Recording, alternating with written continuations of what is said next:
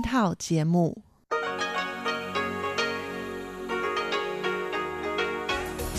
Đây là Đài Phát thanh Quốc tế Đài Loan RTI.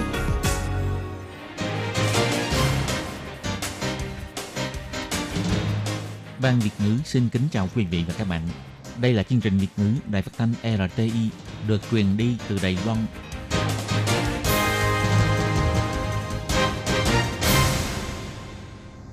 Tường Vi xin chào quý vị và các bạn. Chào mừng các bạn đến với chương trình phát thanh Việt ngữ Đài RTI. Các bạn thân mến, hôm nay là thứ Sáu, ngày 29 tháng 5 năm 2020, tức là mùng 7 tháng 4 nhuận âm lịch năm canh tí. Chương trình Việt ngữ của Đài RTI hôm nay sẽ được mở đầu bằng bản tin thời sự Đài Loan. Tiếp theo là phần chuyên đề, sau đó là các chuyên mục Tiếng Hoa cho mỗi ngày, Bạn kể tôi nghe, và cuối cùng sẽ được khép lại bằng chuyên mục Nhìn ra thế giới. Trước tiên xin mời quý vị cùng theo dõi nội dung tóm lược của bản tin thời sự Đài Loan.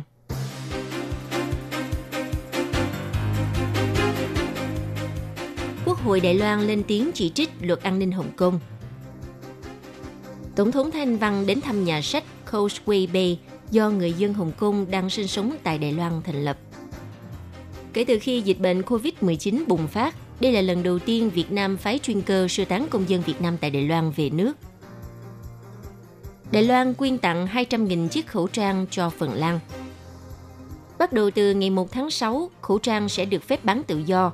Bộ trưởng Kinh tế Thẩm Vinh Tân cho biết, quy định giá cả một chiếc khẩu trang phải bán dưới 5 đồng đài tệ. Cuối cùng là Đài Loan tích cực đẩy mạnh chương trình ưu đãi du lịch nội địa. Sau đây xin mời quý vị cùng theo dõi nội dung chi tiết.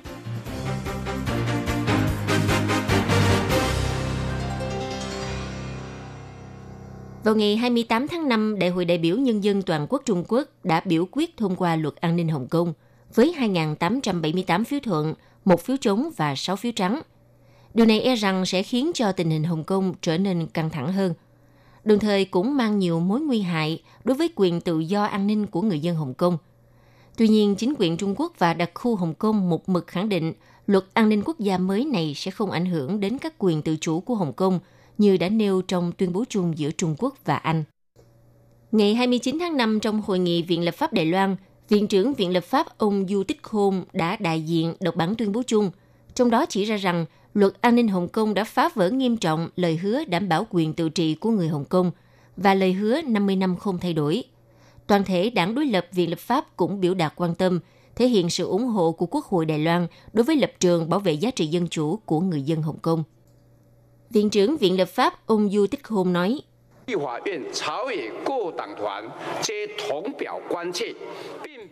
các đoàn thể đảng đối lập Viện Lập pháp cùng biểu đạt quan tâm và biểu đạt sự đáng tiếc và lên án nặng nề.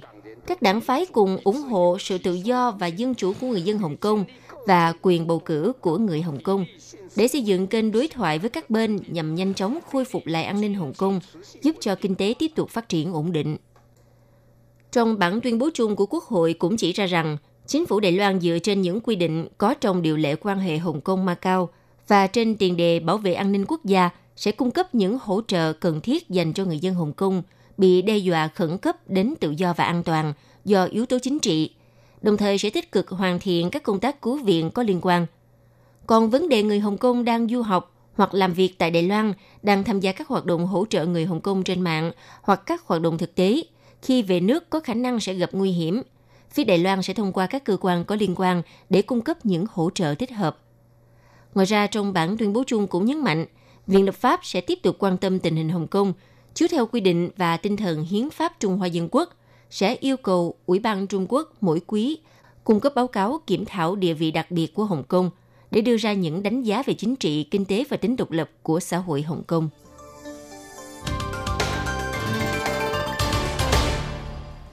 Ngày 28 tháng 3, kỳ họp thứ ba Đại hội đại biểu Nhân dân Trung Quốc khóa 13 đã biểu quyết thông qua luật an ninh dành riêng cho Hồng Kông. Đường phố Hồng Kông bắt đầu dậy sóng, hàng trăm người dân đổ ra đường biểu tình xung đột với cảnh sát. Sáng ngày 29 tháng 5, Tổng thống Thanh Văn đã đặc biệt đến thăm nhà sách Causeway Bay, được thành lập bởi một người Hồng Kông do yếu tố chính trị chịu nhiều áp bức nên đã đến Đài Loan sinh sống. Sau đó đã thành lập nhà sách Causeway Bay tại Đài Bắc. Tổng thống Thanh Văn cho biết, chủ nhà sách là anh Lâm Vinh Cơ đã rời bỏ quê hương của mình đến Đài Loan lập nghiệp. Bà muốn đến thăm nhà sách để đích thân trải nghiệm những thách thức mà người dân Hồng Kông đã trải qua trong quá trình đấu tranh vì dân chủ. Đồng thời bà cũng hoan nghênh và cảm ơn anh Lâm Vinh Cơ vì sự ủng hộ của anh đối với dân chủ và nhân quyền Hồng Kông. Tổng thống Thái Anh Văn nói,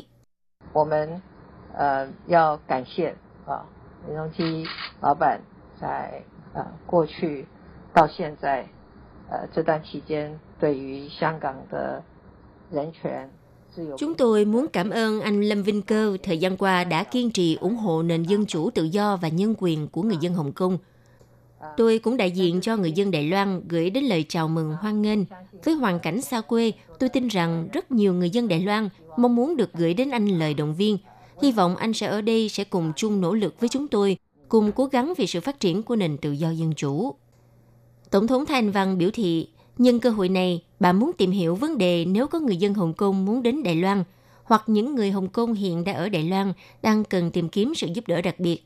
Bà cũng chia sẻ với anh Lâm Vinh Cơ và người dân Hồng Kông rằng chính phủ Đài Loan đã thành lập tổ chuyên án sẽ cung cấp hỗ trợ cho người dân Hồng Kông đang cần sự giúp đỡ.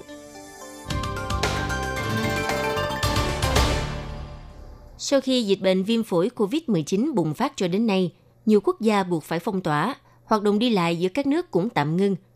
Hiện nay, dịch bệnh tại một số nước đã có phần thuyên giảm. Ngày 29 tháng 5, lần đầu tiên Việt Nam phái chuyên cơ sơ tán đến Đài Loan, đưa công dân Việt Nam về nước. Hơn 300 công dân Việt Nam vui mừng được lên máy bay về nước. Một số những phụ nữ đang mang thai thở phào nhẹ nhõm vì được về nhà sinh con. Ai nấy đều tỏ ra vui mừng và an tâm. Trung tâm Chỉ huy Phòng chống dịch bệnh Trung ương cho biết, do ảnh hưởng của lệnh đóng biên giới của Việt Nam, những chuyến bay qua lại giữa Đài Loan và thành phố Hồ Chí Minh, thành phố Hà Nội chỉ được bay một chiều xuất cảnh. Vì thế, nhiều công dân Việt Nam đang ở Đài Loan không thể trở về nước. Nhất là các đối tượng lao động di trú hết hạn hợp đồng lao động, không có việc làm nhưng lại không thể về nước, gây ảnh hưởng lớn đến thu nhập cá nhân. Như vậy, kể từ khi dịch bệnh COVID-19 xuất hiện cho đến nay, lần đầu tiên Việt Nam đã phái chuyên cơ đến Đài Loan sơ tán công dân. Hai hãng hàng không Vietnam Airlines và China Airlines nhanh chóng làm thủ tục check-in cho hành khách. Từ 8 giờ sáng đã có rất nhiều người Việt Nam đến sân bay Đào Viên. Đại sảnh nhà ga số 1 của sân bay Đào Viên trở nên đông đúc hơn sau nhiều ngày vắng vẻ. Một phụ nữ Việt Nam đang mang thai 7 tháng. Cô cho biết, do cô không có thẻ bảo hiểm y tế, nếu sinh con ở Đài Loan mà không có bảo hiểm thì chi phí rất cao. Bây giờ đã được về nhà, cô rất mừng. Một lao động di trú sống 3 năm ở Đài Loan cho biết, do hợp đồng lao động của cô đã chấm dứt. Nếu bị kẹt mãi ở đây mà không có thu nhập thì sẽ rất khó khăn.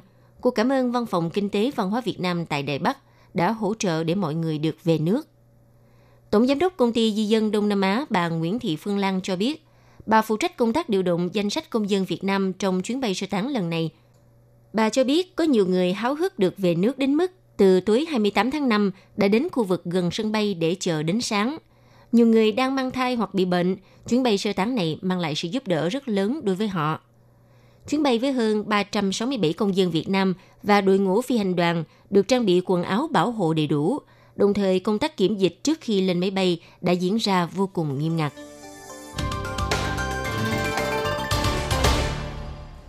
Vừa qua vào ngày 26 tháng 5, trưởng đại diện văn phòng Đài Loan tại Phần Lan, bà Trương Tú Trinh đã đại diện Đài Loan quyên tặng cho Phần Lan 200.000 chiếc khẩu trang Tổ trưởng Tổ quan hệ hữu nghị với Đài Loan thuộc Quốc hội Phần Lan, ngài Miko Kana đã có mặt trong buổi trao tặng được diễn ra tại thành phố Kembele, thu hút giới truyền thông Phần Lan đến phỏng vấn.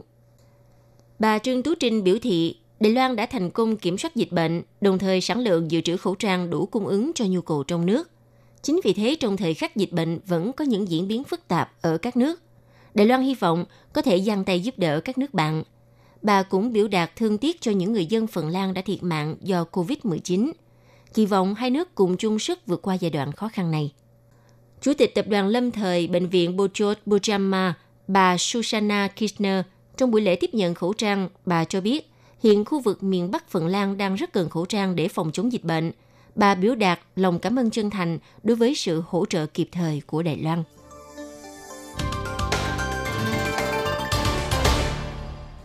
Trung tâm chỉ đạo phòng chống dịch bệnh Trung ương trong cuộc họp ký giả hôm ngày 27 tháng 5 từng tuyên bố, từ ngày 1 tháng 6, Đài Loan mở cửa cho phép xuất khẩu khẩu trang.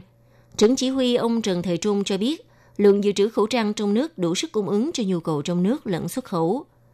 Vào ngày 29 tháng 5, Bộ trưởng Bộ Kinh tế ông Thẩm Vinh Tân tham gia cuộc họp báo của Trung tâm Phòng chống dịch bệnh Trung ương, ông biểu thị hiện sản lượng khẩu trang hàng ngày đạt mức 2 triệu chiếc. Sau khi dịch bệnh đã được kiểm soát thì nhu cầu khẩu trang trong nước cũng giảm dần. Hiện đang hoàn thành nhiệm vụ mang tính giai đoạn, dự kiến mỗi ngày chỉ cần 8 triệu chiếc. Ngày 1 tháng 6 sẽ áp dụng quy định thu mua mới. Bộ trưởng Bộ Kinh tế ông Thẩm Vinh Tân cho biết, từ ngày 31 tháng 1 khi chính phủ bắt đầu thu mua toàn bộ khẩu trang nội địa cho đến nay, tổng số khẩu trang được thu mua đã vượt trên 1,3 tỷ chiếc. Hiện nay kho dự trữ vẫn còn số lượng từ 200 triệu cho đến 300 triệu chiếc. Trước nhu cầu mua khẩu trang của người dân giảm bớt do dịch bệnh đã thuyên giảm, nên hiện nay là thời cơ để chuyển đổi trở thành ngành sản xuất vật tư y tế chiến lược phát triển dài hạn. Chính phủ cho biết lực lượng quân đội quốc gia sẽ từng bước tạm ngưng hỗ trợ sản xuất khẩu trang. Số lượng thu mua khẩu trang y tế cố định trong phạm vi 8 triệu chiếc một ngày, còn sản lượng còn lại sẽ được phép mua bán tự do trong nước và được phép xuất khẩu ra nước ngoài. Tháng 6 sắp tới cũng sẽ hủy bỏ hạn chế một người Đài Loan trong 2 tháng chỉ được phép gửi tối đa 30 chiếc khẩu trang cho người thân có quan hệ huyết thống trong phạm vi hai đời đang sinh sống tại nước ngoài do quy định khẩu trang bằng tên thật trong 14 ngày 9 chiếc vẫn không thay đổi, nên số lượng khẩu trang còn lại sẽ được mua bán tự do với giá dưới 5 đài tệ.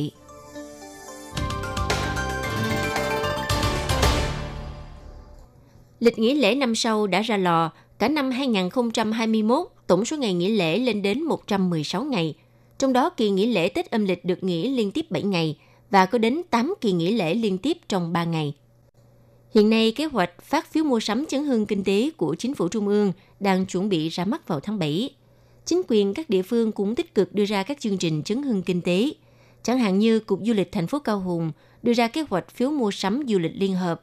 Chỉ cần mua một phiếu du lịch trị giá 8.000 đại tệ sẽ được tặng 800 đại tệ, tổng trị giá 8.800 đại tệ. Được sử dụng để đặt phòng khách sạn và dịch vụ ăn uống khách sạn – Phiếu du lịch này còn được nhận ưu đãi nâng cấp phòng khách sạn và tặng bữa sáng miễn phí. Ngoài ra, các thành phố khác như Tân Bắc, huyện Vân Lâm, Hoa Liên cũng có nhiều chương trình ưu đãi hấp dẫn khác. Giám đốc bộ phận quan hệ công chúng của khách sạn cô Lưu Giai Trinh cho biết, thực ra thì các khách sạn đều đã có nhiều gói ưu đãi hấp dẫn rồi. Nếu bạn sử dụng phiếu du lịch 8.000 tặng 800 đại tệ, thì có nghĩa được giảm giá thêm 10%, tính ra được giảm hơn 70%. Phiếu du lịch trị giá 8.000 tính ra có thể ở 6 đêm khách sạn bình thường, sau đó còn được tặng thêm một phiếu đặt phòng miễn phí. Theo người dân chia sẻ thì bất cứ phương án nào miễn mà giảm giá tốt và đơn giản khi sử dụng phiếu giảm giá thì họ sẽ muốn sử dụng.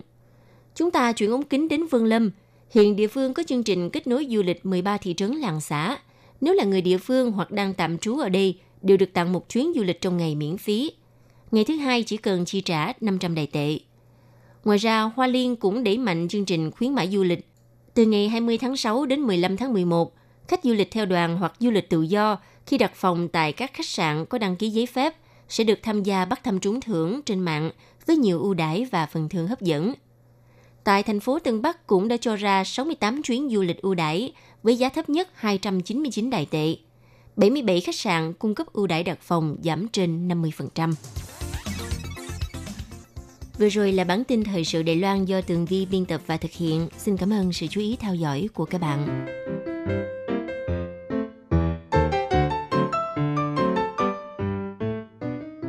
Quý vị và các bạn thính giả thân mến, chương trình phát thanh tiếng Việt của Đài Phát thanh Quốc tế Đài Loan RTI được truyền thanh 3 buổi tại Việt Nam, mỗi buổi phát một tiếng đồng hồ buổi phát chính vào lúc 6 giờ đến 7 giờ tối hàng ngày giờ Việt Nam qua tần số SW 9425 kHz với sóng dài 31 m. Buổi phát lại lần thứ nhất vào hôm sau 9 giờ tới 10 giờ tối qua tần số SW 9625 kHz với sóng dài 31 m Buổi phát lại lần 2 vào sáng hôm sau, lúc 6 giờ tới 7 giờ qua tần số SW 9745 kHz với sóng dài 25 m.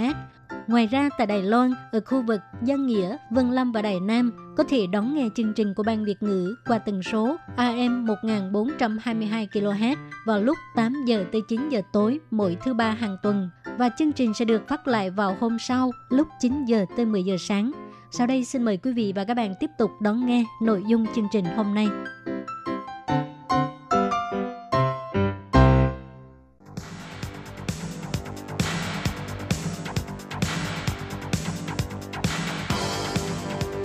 Đây là đài phát thanh quốc tế Đài Loan RTI, truyền thanh từ Đài Loan. Mời các bạn theo dõi bài chuyên đề hôm nay.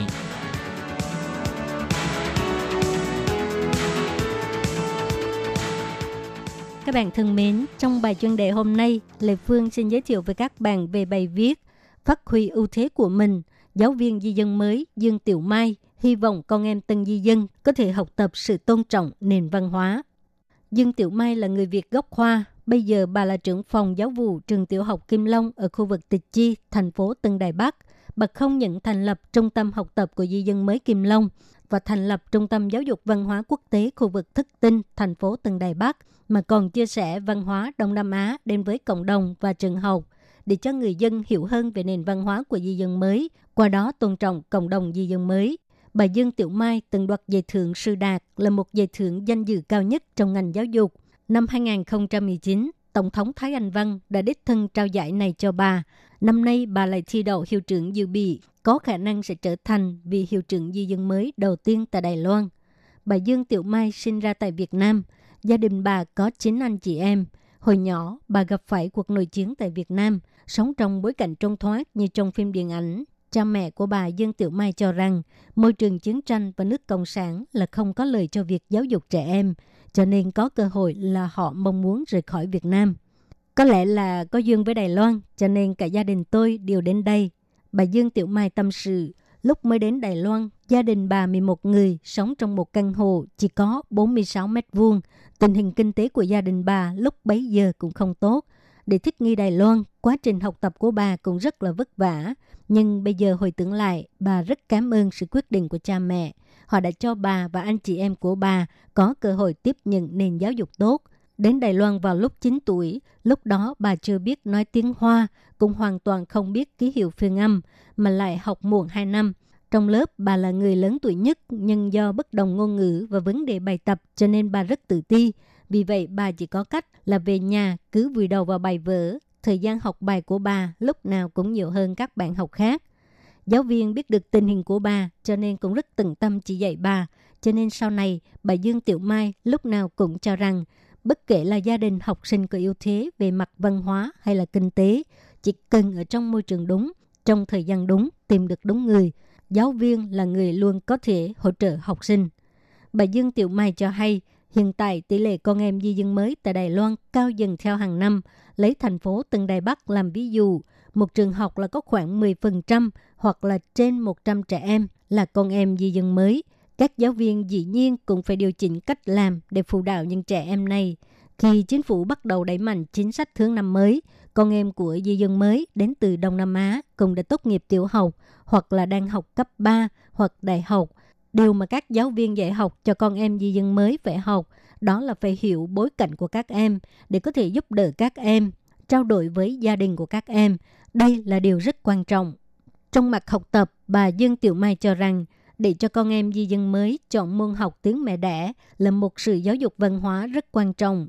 Qua việc học tiếng mẹ đẻ để tìm hiểu nền văn hóa của cha hoặc là mẹ mình, đồng thời cũng phải hiểu được rằng tiếng mẹ đẻ là ưu thế văn hóa chứ không phải là xiềng xích trói buộc họ. Văn hóa không có ưu điểm hay là nhược điểm mà chỉ là sự khác biệt. Sau khi hiểu được sự khác nhau giữa các nền văn hóa, chỉ có thể học cách tôn trọng bản thân mình và người khác. Bà Dương Tiểu Mai cho rằng công việc hàng đầu của một nhà giáo là nên khám phá ưu thế của mỗi trẻ nhỏ, sau đó là để cho các em phát triển cơ hội và ưu điểm của mình. Học sinh phải cảm nhận được sự quan tâm, yêu thương và đồng hành của thầy cô. Như vậy trẻ em mới chịu lắng nghe lời nói của thầy cô, sức mạnh của giáo dục mới có thể thể hiện được qua đó để cho thái độ học tập và năng lực cơ bản của các em được nâng cao. Bà cũng cho biết, bà vinh dự đoạt giải sư đạt cũng là do những gì bà đã tích lũy bấy lâu nay. Trong quá trình này, ngoài dựa vào bản thân mình, bà cũng rất may mắn là có được nhiều người ở bên cạnh bà và hỗ trợ bà, động viên bà và chia sẻ kinh nghiệm cho bà. Bà mới có được thành quả của ngày hôm nay. Bà cho biết, tôi hy vọng tôi sẽ giống như một hạt giống bồ công anh, truyền sức mạnh của tình yêu trong giáo dục đến khắp mọi nơi để cho những nơi đó đều có thể nhìn thấy ánh sáng của giáo dục. Các bạn thân mến, các bạn vừa theo dõi bài chuyên đề do Lê Phương thực hiện. Xin cảm ơn các bạn đã đón nghe và xin hẹn gặp lại các bạn vào tuần sau cũng trong giờ này.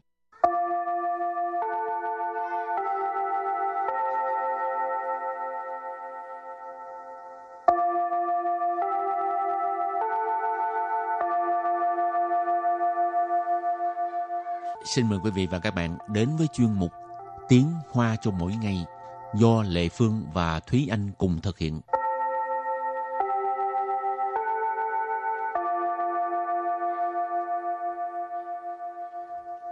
Thúy Anh và Lệ Phương xin kính chào quý vị và các bạn. Chào mừng các bạn cùng đến với chuyên mục Tiếng Hoa cho mỗi ngày ngày hôm nay.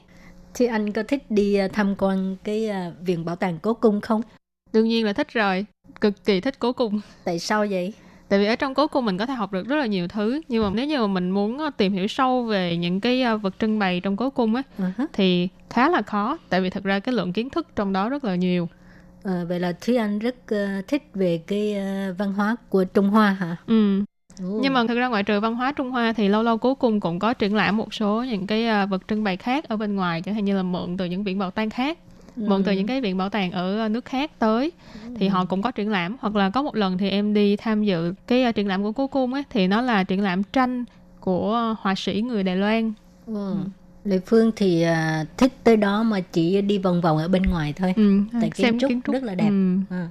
Rồi thì hôm nay mình sẽ học về đề tài là Cụ cung. Cụ cung.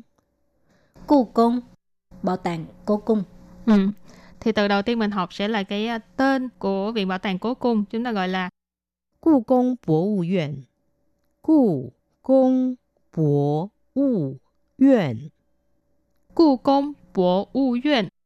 Cố cung Bộ vụ Viện nghĩa là viện bảo tàng cố cung. Từ tiếp theo ha. Cao su. Cao su. Cao su tức là nói, kể mất bảo. Ừ. ừ, thì mình tùy vô cái uh, trường hợp ha để mình dịch. Từ kế tiếp đó là cổ vật vụ cổ vật vụ cổ vật vụ cổ vật vụ nghĩa là văn vật hay là đồ cổ.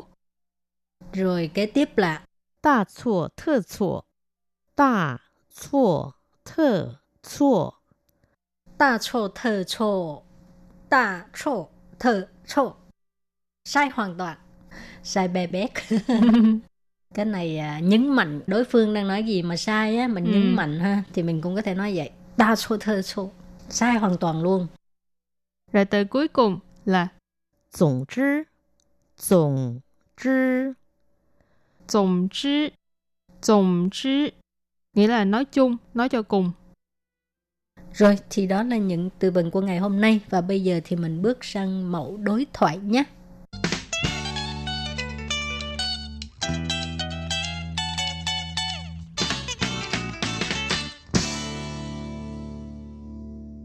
Và đối thoại của hôm nay như sau. 参观台北除了一零一以外，你会推荐哪些地方？当然是故宫博物院呢、啊。没去过故宫就别告诉我你去过台北。博物馆有什么好逛的？不就是一些古文物吗？这你就大错特错了。总之，你去一趟就知道了。 Và sau đây thì xin giải thích câu mẫu số 1. Câu mẫu số 1 đó là 参观台北除了一零一以外，你会推荐哪些地方？参观台北除了一零一以外，你会推荐哪些地方？ 参观台北除了一零一以外，你会推荐哪些地方？Câu này có nghĩa là à, khi mà đi tham quan Đài Bắc thì ngoài tòa nhà Đài Bắc 101 ra, bạn sẽ giới thiệu những nơi nào? Tham quan là tham quan, Thái Bệ là Đài Bắc. Chú là什么什么以外 tức là ngoại trừ một cái gì đó ra thì ở đây là ngoại trừ y liền y là tòa nhà Đài Bắc 101. Rồi nì là bạn, huy là sẽ, Thuy chiên nghĩa là giới thiệu.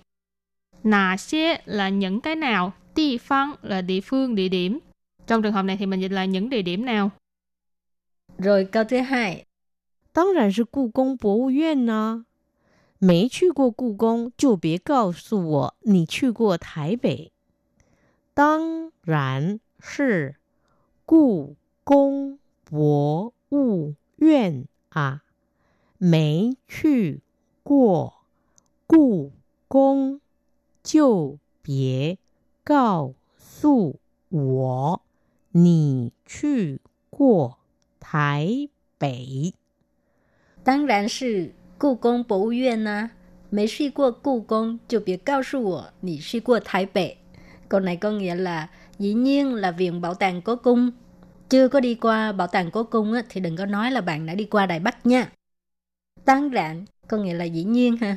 故 Cung Bộ uyển hồi nãy Thuy Anh có ờ, giải thích rồi ha, đó là Viện Bảo tàng Cố Cung. Mấy suy của 故 Cung tức là chưa có đi qua Bảo tàng Cố Cung. Mấy suy của tức là chưa có đi qua. Chủ thì bịa cao su đừng có nói với mình. Bịa là đừng, cao su hồi nãy mình học rồi nói bịa cao su đừng có nói với mình. Nì suy của Thái Bệ là bạn đã đi qua Đài Bắc. Mấy suy của 故宫 chưa bịa cao su nì suy qua Thái Bệ. À, chưa có đi qua bảo tàng cố cung thì đừng có nói với mình là bạn đã đi qua Đài Bắc nha. Sư mà. thì có rất là nhiều du khách nước ngoài khi mà họ nói đến du lịch Đài Bắc là họ sẽ nghĩ ngay đến 101 nhưng mà ngoại trừ 101 ra họ sẽ nghĩ đến cố cung tại vì cố cung ừ. cũng là một cái biểu tượng rất là quan trọng trong cái văn hóa lịch sử của Đài Loan ừ. cho nên uh, chưa đi qua cố cung thì đừng nói là đã từng đi Đài Bắc cái câu này ừ. về một phương diện nào đó thì nó cũng khá là đúng còn giống như chưa có uống qua trà sữa Trân Châu thì đừng có nói tới qua Đài Loan. Ừ, đúng rồi đó. Cho nên tới Đài Loan nhớ uống trà sữa Trân Châu nha các bạn.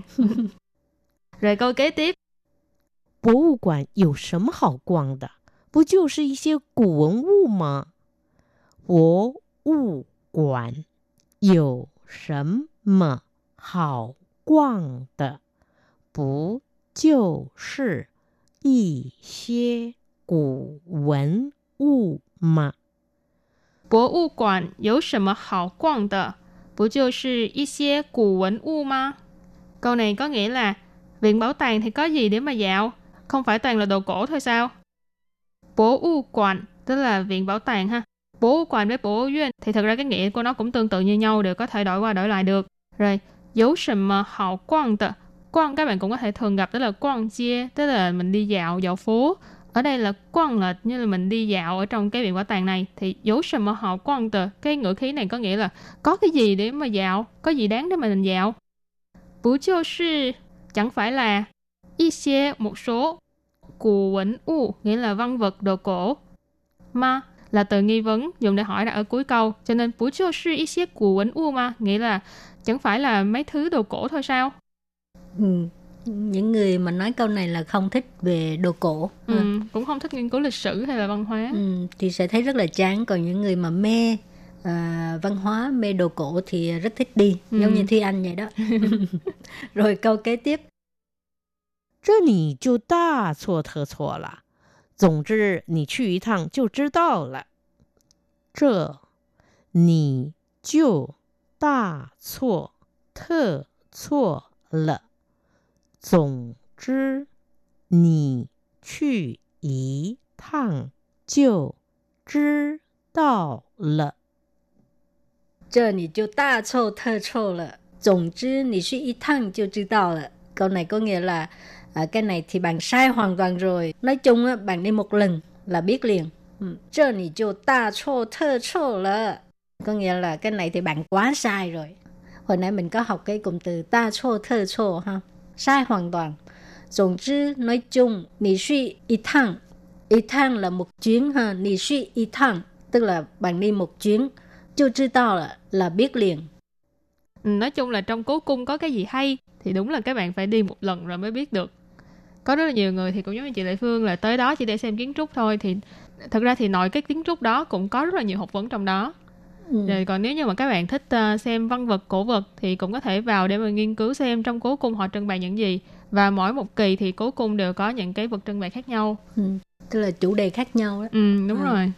Rồi thì à, bài học hôm nay đến đây xin tạm chấm dứt. Cảm ơn các bạn đã đón nghe nha. Bye bye. Bye bye.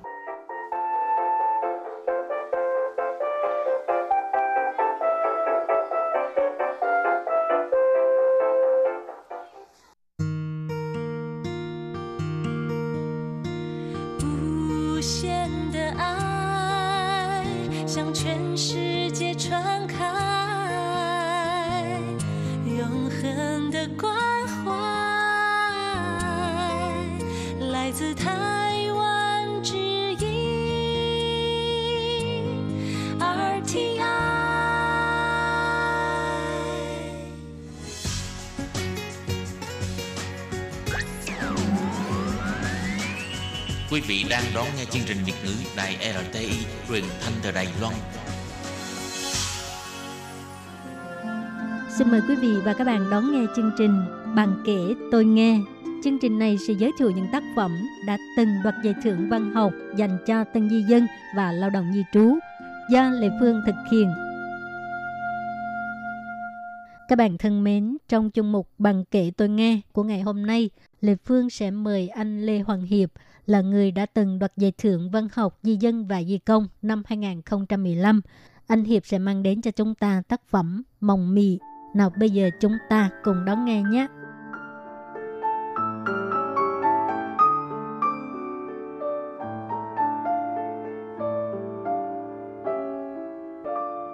À, xin uh, kính chào quý vị thính giả của đài RT, Mình uh, tên là Lê Hoàng Hiệp, uh, là du học sinh Việt Nam tại Đài Loan.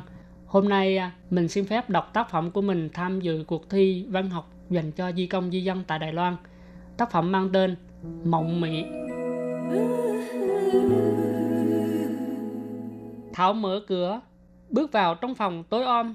Cô khẽ đưa tay bật công tắc đèn, rồi đá nhẹ cho đôi giày vải rơi xuống gầm giường. Như chẳng thể nào chờ thêm, Thảo đổ người xuống tấm nệm mỏng rồi nằm bẹp dí, tưởng chừng như không thể gượng dậy được nữa.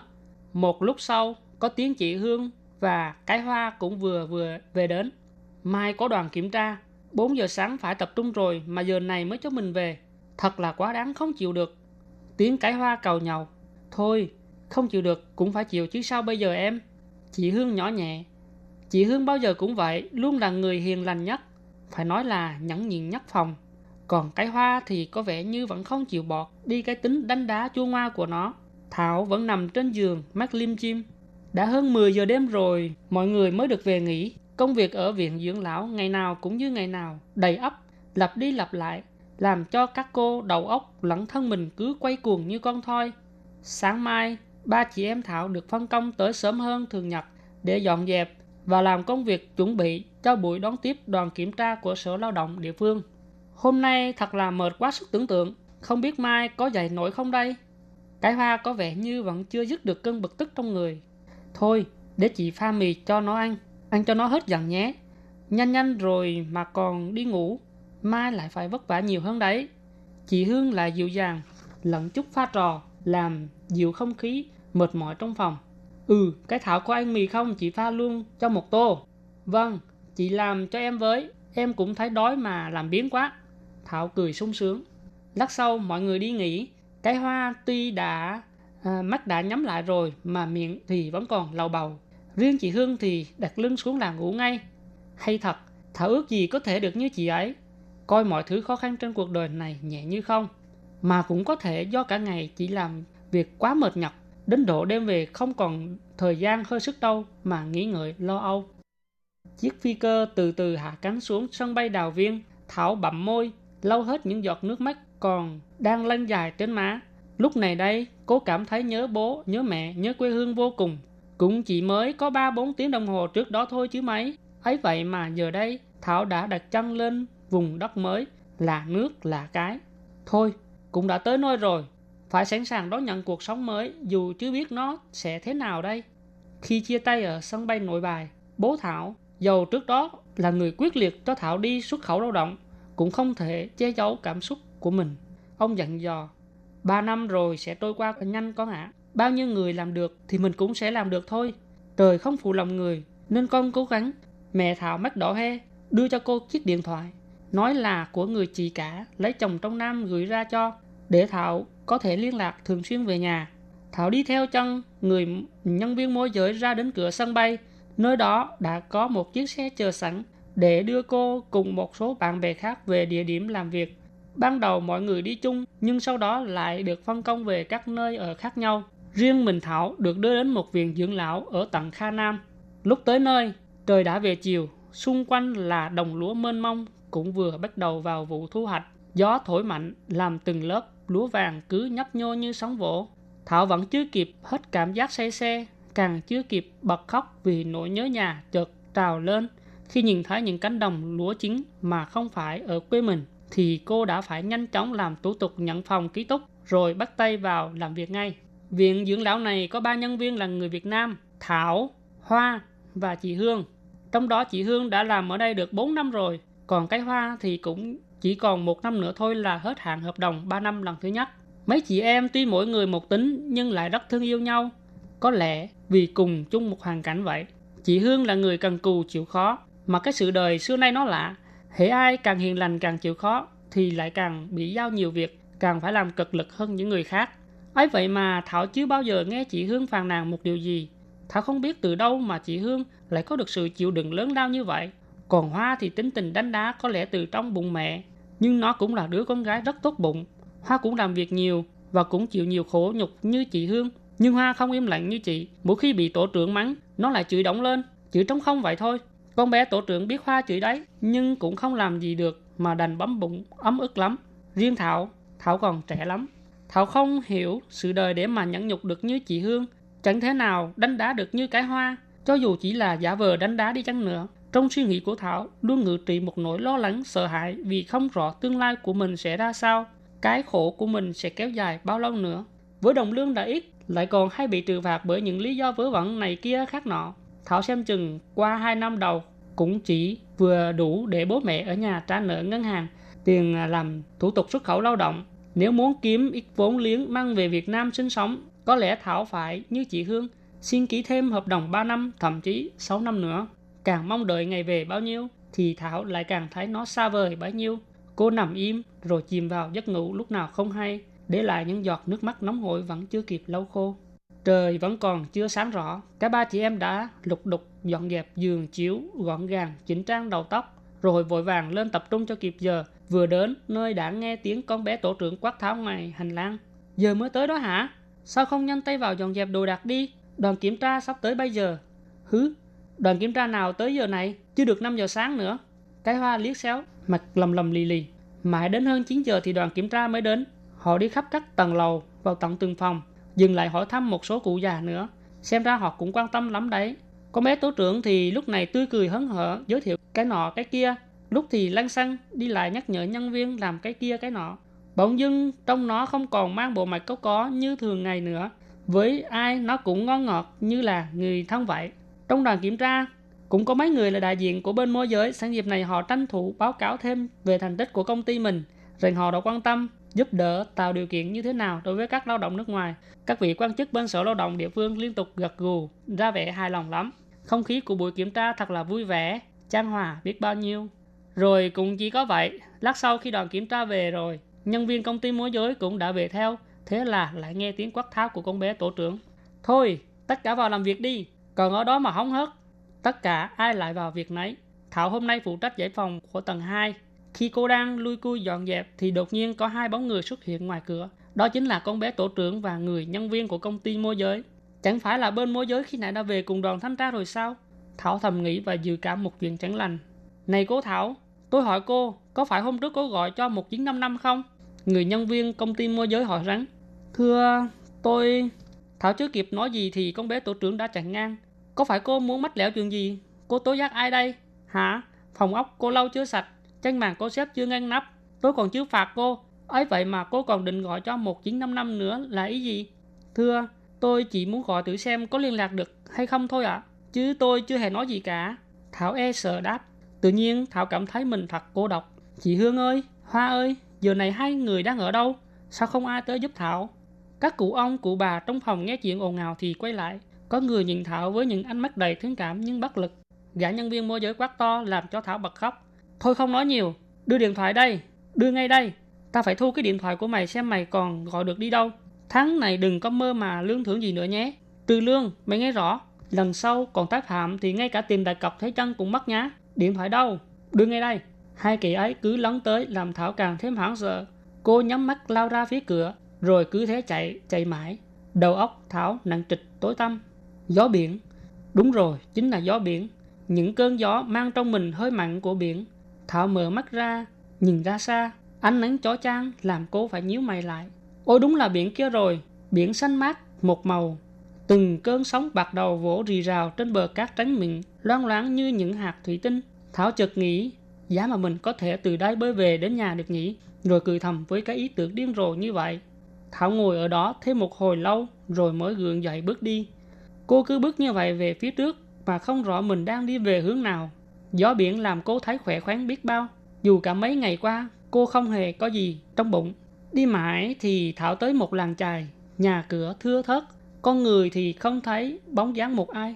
Này cháu gái, cháu định đi đâu vậy? Thảo giật mình quay sang thì thấy một bác gái đang ngồi đang lưới trên thềm nhà. Bác ấy có nước da ngâm đen, khuôn mặt đầy thẳng hiền từ. Thưa cháu chỉ đi ngang qua đây, không biết đây là đâu. Và phía trước là nơi nào vậy ạ? À? Đây là làng chài Mục Pha. Hướng đó là hướng nghĩa trang của làng. Tôi thấy cháu đi về phía đó nên mới thấy làm lạ mà hỏi thăm. Mà nghe giọng cháu không phải là người Đài Loan. Sao lại tới được đây? Thưa cháu, cháu. Nói đến đây Thảo ngập ngừng vì không biết nên giải thích thế nào. À thôi, không sao. Cháu cứ nghỉ chăng ở đây. Rồi từ từ mà tìm đường về nhà. Người phụ nữ không hỏi gì thêm. Dường như bác ấy đọc được cái ngập ngừng trong mắt Thảo. Trong thâm tâm, Thảo đang rất lo lắng, bởi vì cố đoán có lẽ hiện giờ đội tuần tra đã bắt đầu truy tìm mình. Nhưng với hoàn cảnh như vậy, Thảo cũng chưa biết đi đâu và về đâu, nên đành ở lại đây theo lời đề nghị của bác gái. Cô nghĩ bụng, chỉ ở một thời gian ngắn thôi, rồi sau đó sẽ tìm đường đi tiếp. Làng chài này xem ra không lớn lắm, lại nằm cách biệt với thị trấn. Mọi người ở đây đa phần làm nghề biển, ai cũng sống trang hòa và tốt bụng với nhau. Mặc dù cuộc sống của họ cũng bấp bênh như những con thuyền dưới đại dương bao la vậy. Bác gái ấy sống cùng người con trai út tên là Mịch Đa.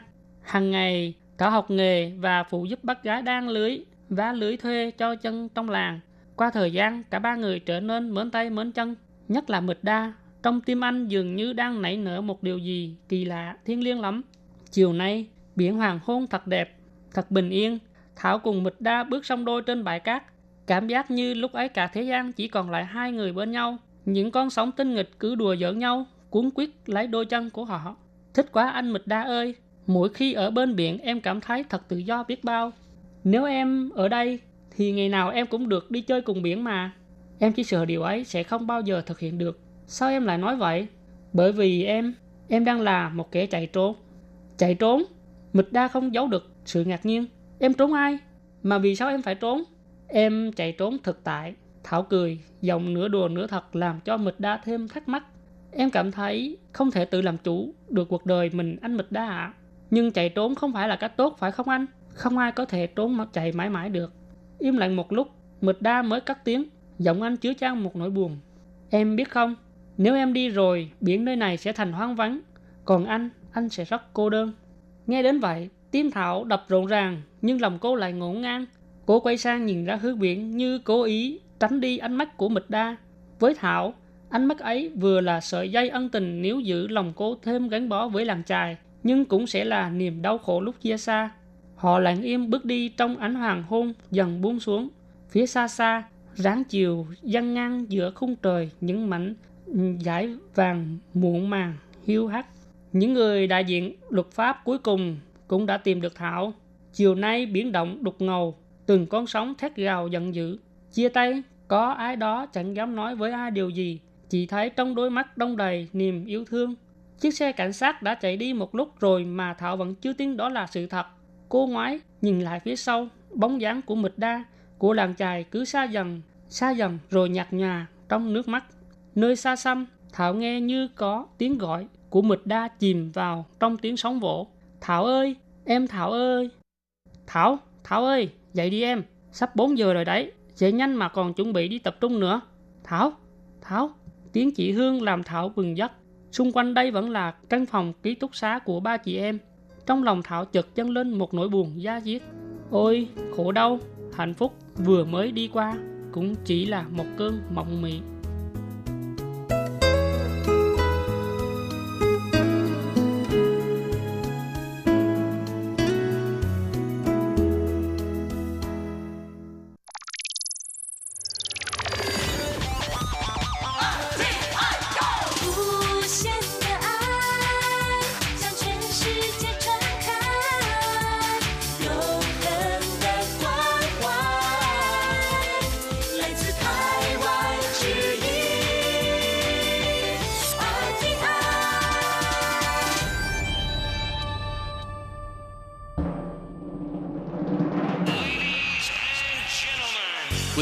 Đón nghe chương trình Việt ngữ Đài RTI truyền thanh từ Đài Loan.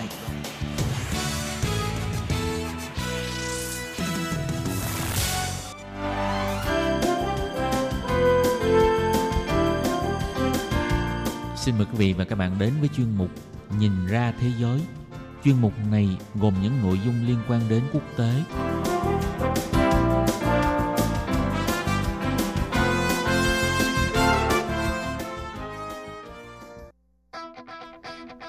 xin chào quý vị và các bạn. Chào mừng các bạn trở lại với chuyên mục Nhìn ra thế giới để nắm bắt được những thông tin và sự kiện chính trị quan trọng đang xảy ra khắp Nam châu.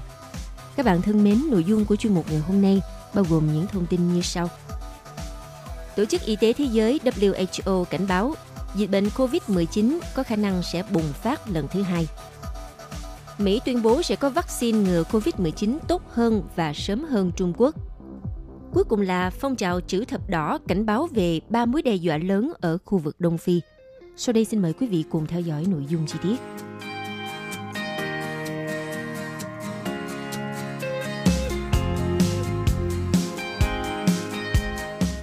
Tại cuộc họp báo vào ngày 25 tháng 5, Giám đốc điều hành chương trình khẩn cấp của WHO ông Mike Ryan cho biết, thế giới vẫn đang ở làn sóng lây nhiễm thứ nhất của COVID-19 trong khi số ca mắc bệnh tại nhiều quốc gia đã giảm, thì số ca COVID-19 lại bắt đầu tăng nhanh ở khu vực Nam Mỹ, Nam Á và châu Phi.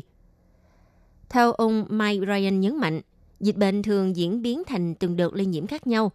Điều đó cũng có nghĩa là COVID-19 có thể sẽ bùng phát mạnh trở lại vào cuối năm 2020. Số ca mắc bệnh cũng có thể tăng nhanh hơn nếu các nước dỡ bỏ quá sớm các biện pháp ngăn chặn. Ông Mike Ryan nói, Dịch bệnh có thể tái bùng phát bất cứ lúc nào. Chúng ta không nên nghĩ rằng dịch bệnh đang trên đà giảm thì sẽ tiếp tục giảm. Chúng ta có thể sẽ phải đối mặt với đỉnh dịch thứ hai sau làn sóng lây nhiễm đầu tiên.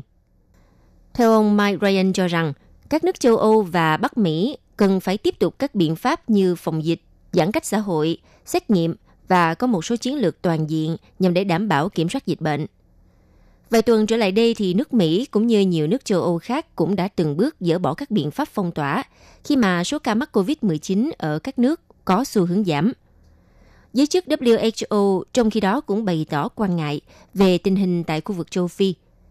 Đặc phái viên WHO ngài Sambaso cho biết, điều tôi lo ngại nhất ở châu Phi là tình trạng thiếu năng lực xét nghiệm và dịch âm thầm bùng phát vì vậy, chúng tôi tiếp tục hối thúc các lãnh đạo khu vực này ưu tiên nâng cao năng lực xét nghiệm.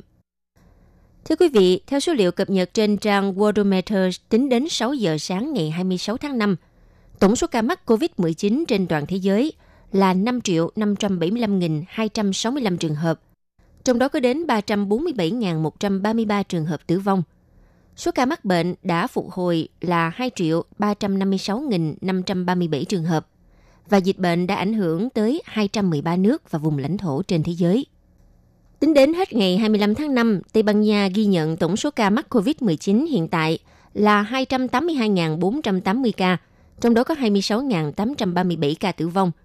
Số ca tử vong tại Tây Ban Nha đã giảm gần 2.000 ca so với số liệu trước đó, do chính phủ nước này phân tích lại số liệu do các vùng cung cấp. Theo đó đã loại bỏ các thống kê trùng hoặc các ca mới chỉ là ghi mắc mà chưa được xác định. Dù vậy, Tây Ban Nha vẫn là vùng dịch chết chóc thứ năm trên thế giới về tổn thất nhân mạng sau Mỹ, Anh, Ý và Pháp. Còn nước Anh ghi nhận thêm 1.625 ca mắc và 121 ca tử vong do COVID-19 chỉ trong ngày 25 tháng 5. Như vậy, tổng số ca mắc COVID-19 tại Anh Quốc hiện tại là 261.184 trường hợp, trong đó có hơn 36.000 ca tử vong – và Anh Quốc hiện là nước có số ca tử vong vì COVID-19 nhiều nhất khu vực châu Âu. Theo Thủ tướng Anh Quốc, ngài Boris Johnson cho biết, từ ngày 1 tháng 6 sắp tới, các khu chợ ngoài trời và các cửa hàng bán ô tô tại nước Anh sẽ được mở lại trước tiên. Tiếp đến, từ ngày 15 tháng 6, các trung tâm thương mại và các cửa hàng kinh doanh buôn bán nhỏ mọi mặt hàng thiết yếu sẽ được hoạt động trở lại.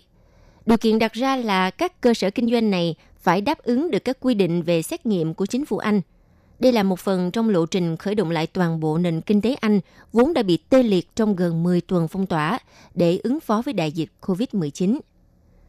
Còn tại nước Ý vào ngày 25 tháng 5, Ý ghi nhận thêm 300 ca mắc mới và 92 ca tử vong, Tổng số ca mắc bệnh tại Ý hiện tại là 230.158 ca, trong đó có 32.877 ca tử vong. Tại nước Pháp thì tổng số ca mắc COVID-19 tính đến hết ngày 25 tháng 5 là 182.942 ca, trong đó có số ca tử vong là 28.432 ca. Nước Đức ghi nhận thêm 461 ca mắc mới và 57 ca tử vong, nâng tổng số ca COVID-19 tại Đức là 180.789 ca, trong đó có 8.428 ca tử vong. Ổ dịch lớn nhất tại Trung Đông là Thổ Nhĩ Kỳ, ghi nhận thêm 987 ca mắc mới và 29 ca tử vong do COVID-19 trong 25 tháng 5. Tổng số ca mắc tại Thổ Nhĩ Kỳ hiện tại là 157.814 trường hợp, trong đó có 4.369 ca tử vong. Vâng thưa các bạn, còn ổ dịch lớn nhất trên thế giới là nước Mỹ, ghi nhận thêm 18.743 ca mắc và 471 ca tử vong trong ngày 25 tháng 5, nâng tổng số ca mắc COVID-19 tại Mỹ lên con số 1 triệu 705.179 trường hợp và tổng số ca tử vong vì dịch bệnh là 99.771 trường hợp.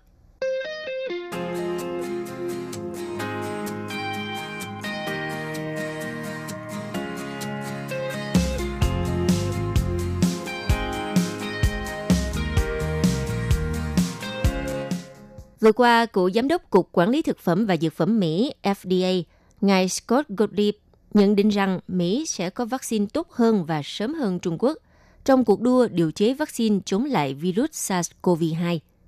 Vào hôm ngày 24 tháng 5, cựu giám đốc Cục Quản lý Thực phẩm và Dược phẩm Mỹ FDA, ngài Scott Gottlieb đã trả lời phỏng vấn trong chương trình Face the Nation.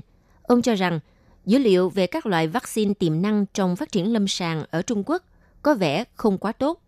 Đồng thời, khẳng định những loại vaccine này nếu có hiệu quả đi nữa thì có thể sẽ đem lại mức độ nhiễm dịch thấp hơn so với nền tảng mà Mỹ và các nước châu Âu đang triển khai. Theo ông Scott Gottlieb, thì Mỹ sẽ có một loại vaccine tốt hơn và sẽ có sớm hơn dựa trên những gì mà các công ty dược phẩm của Mỹ họ đang thực hiện để phát triển lâm sàng với một số tiến bộ ban đầu. Khi được hỏi loại vaccine tiềm năng hứa hẹn nhất vào thời điểm này của Mỹ và châu Âu, thì ông Gottlieb đã trích dẫn một loại của Đại học Oxford và Đại học AstraZeneca ở Anh Quốc, cũng như là một loại khác của công ty Moderna Therapeutics của Mỹ và nhà sản xuất thuốc Lonza của Thụy Sĩ. Được biết, kết quả khả quan của loại vaccine do hãng Moderna điều chế được thử nghiệm vòng đầu tiên trên người vào đầu tháng 5 và đem lại hy vọng Mỹ sẽ có vaccine ngừa SARS-CoV-2 trong năm 2020. Tổng thống Mỹ Donald Trump hiện cũng đang thúc đẩy mạnh mẽ việc bào chế vaccine và hy vọng sẽ có một loại vào cuối năm nay.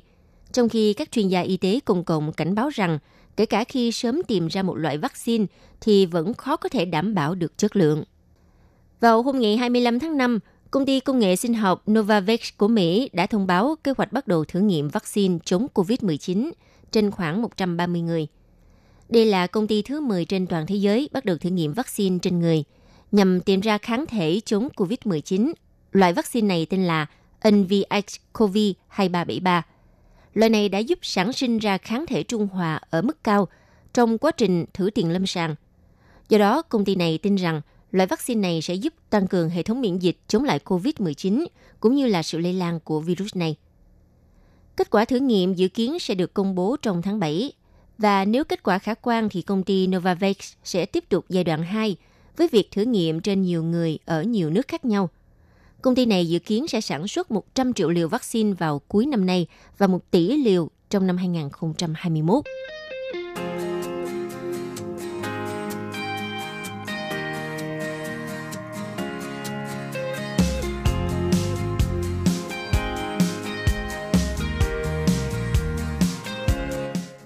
Thưa các bạn, theo tờ báo Independent, thì người dân Đông Phi đang phải đối mặt với nạn đói cũng như là bệnh tật do hậu quả của ba cuộc khủng hoảng cùng một lúc là sự lây lan của COVID-19, lũ lụt cũng như sự xâm chiếm của châu chấu. Theo đó, mặc dù thực tế là phong trào chữ thập đỏ và trăng lưỡi liềm đỏ quốc tế đã phân bổ tới 5,9 triệu bảng Anh cho khu vực này, nhưng dự kiến tình hình của người dân nơi đây vẫn có thể vẫn trở nên phức tạp trong thời gian tới. Theo tờ The Independent trích dẫn các báo cáo của phong trào chữ thập đỏ và trăng lưỡi liềm đỏ quốc tế cho biết, hàng trăm ngàn người dân Đông Phi sẽ có nguy cơ chết đói và bệnh tật do hậu quả của mối đe dọa Tây Ba đối với các khu vực. Theo công bố thì các nước Đông Phi đã buộc phải thực hiện các biện pháp phòng chống để hạn chế sự lây lan của dịch bệnh COVID-19. Tuy nhiên, dịch bệnh COVID-19 vẫn xâm nhập vào khu vực cùng với lũ lụt và sự xâm chiếm của châu chấu đã khiến cho các quốc gia Đông Phi vô cùng khó khăn. Ngoài ra, ở Kenya, Somalia và Uganda thì lũ lụt đã khiến khoảng nửa triệu người buộc phải rời bỏ nhà cửa và hàng trăm người thiệt mạng.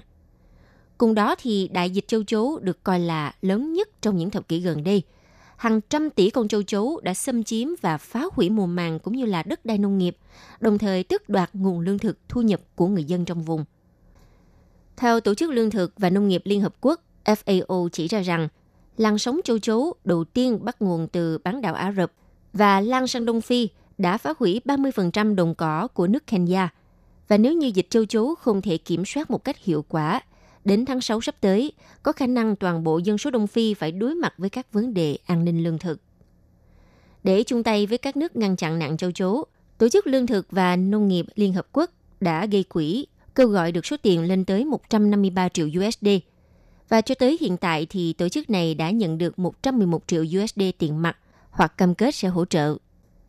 Theo Giám đốc Liên đoàn Chữ thập đỏ quốc tế và Hội Trăng lưỡi liềm đỏ tại khu vực châu Phi, ông Simon Missouri nói, tình hình ngày càng trầm trọng thêm bởi các mối đe dọa từ lũ lụt, cộng thêm dịch COVID-19 và cuộc xâm chiếm của châu chấu. Theo ông Missouri thì các biện pháp hạn chế du lịch cũng như là hạn chế di chuyển nhằm làm chậm sự lây lan của dịch bệnh đang cản trở nỗ lực chống các đàn châu chấu tàn phá mùa màng. Ngoài ra, lũ lụt cũng làm gia tăng sự lây lan virus vì khó có thể thực hiện các biện pháp phòng ngừa trong tình hình như vậy. Ông Missouri cho biết thêm, người dân ở khu vực Đông Phi đang phải đối mặt với các tình huống vô cùng khó khăn. Theo thông báo trước đó, thì phong trào chữ thập đỏ và trăng lưỡi liềm quốc tế đã gửi 5,9 triệu bản Anh đến Ethiopia, Kenya, Somalia, Nam Sudan, Tanzania, Rwanda và Uganda để hỗ trợ các nước. Ông Missouri lưu ý, chúng tôi lo ngại rằng số người thiếu ăn và đau ốm sẽ gia tăng trong những tuần tới khi mà lũ lụt và COVID-19 tiếp tục ảnh hưởng nghiêm trọng tới khả năng đối phó của nhiều nước trong khu vực. Ngoài ra, các nhà phân tích cũng lo ngại khi dịch bệnh lan tới khu vực châu Phi, thì châu lục này có khả năng sẽ lúng túng trong việc ngăn ngừa dịch bệnh do cơ sở hạ tầng y tế yếu kém. Cả châu lục chỉ có viện Pasteur và Genega của Trung tâm Nghiên cứu Bệnh truyền nhiễm quốc gia Nam Phi là có khả năng xét nghiệm SARS-CoV-2. Toàn châu lục 54 quốc gia chỉ có 1.400 chuyên gia dịch tễ học. Tỷ lệ hai bác sĩ phải phục vụ cho 10.000 công dân. Cộng hòa Nam Phi là nước phát triển nhất của khu vực châu Phi, cũng chỉ có 11.000 giường bệnh trong các phòng chăm sóc đặc biệt. Còn tại Kenya có 130 giường, Uganda 55 giường và Malawi 25 giường. Mặc dù rằng cơ sở hạ tầng yếu kém, nhưng đa số các quốc gia tại khu vực châu Phi dường như cũng đã hiểu rõ mối nguy hiểm của COVID-19, nên đã đưa ra các biện pháp mạnh mẽ để chống dịch. Các quốc gia trong khu vực thực hiện quyết liệt biện pháp giãn cách xã hội nhằm hạn chế lây lan của dịch bệnh. Nhưng một thực tế đang đặt ra cho khu vực này chính là nguy cơ bất ổn về an ninh, bởi tại một châu lục mà lịch sử hiện tại từng chứng kiến nhiều cuộc xung đột bạo lực, thì COVID-19, dịch châu chấu hay lũ lụt cũng chính là nguy cơ lớn cho an ninh. Các bạn thân mến, vừa rồi là chuyên mục Nhìn ra thế giới do tường phi biên tập và thực hiện. Xin cảm ơn sự chú ý theo dõi của các bạn. Quý vị và các bạn thân mến, sau đây là email của Ban Việt ngữ ctv a rti org tvk Hộp thư truyền thống của Ban Việt ngữ Việt Nam Miss PO Box 123 gạch ngang 199 Taipei 11199. Còn thính giả ở Việt Nam xin gửi đến hộp thư số 104 Hà Nội, Việt Nam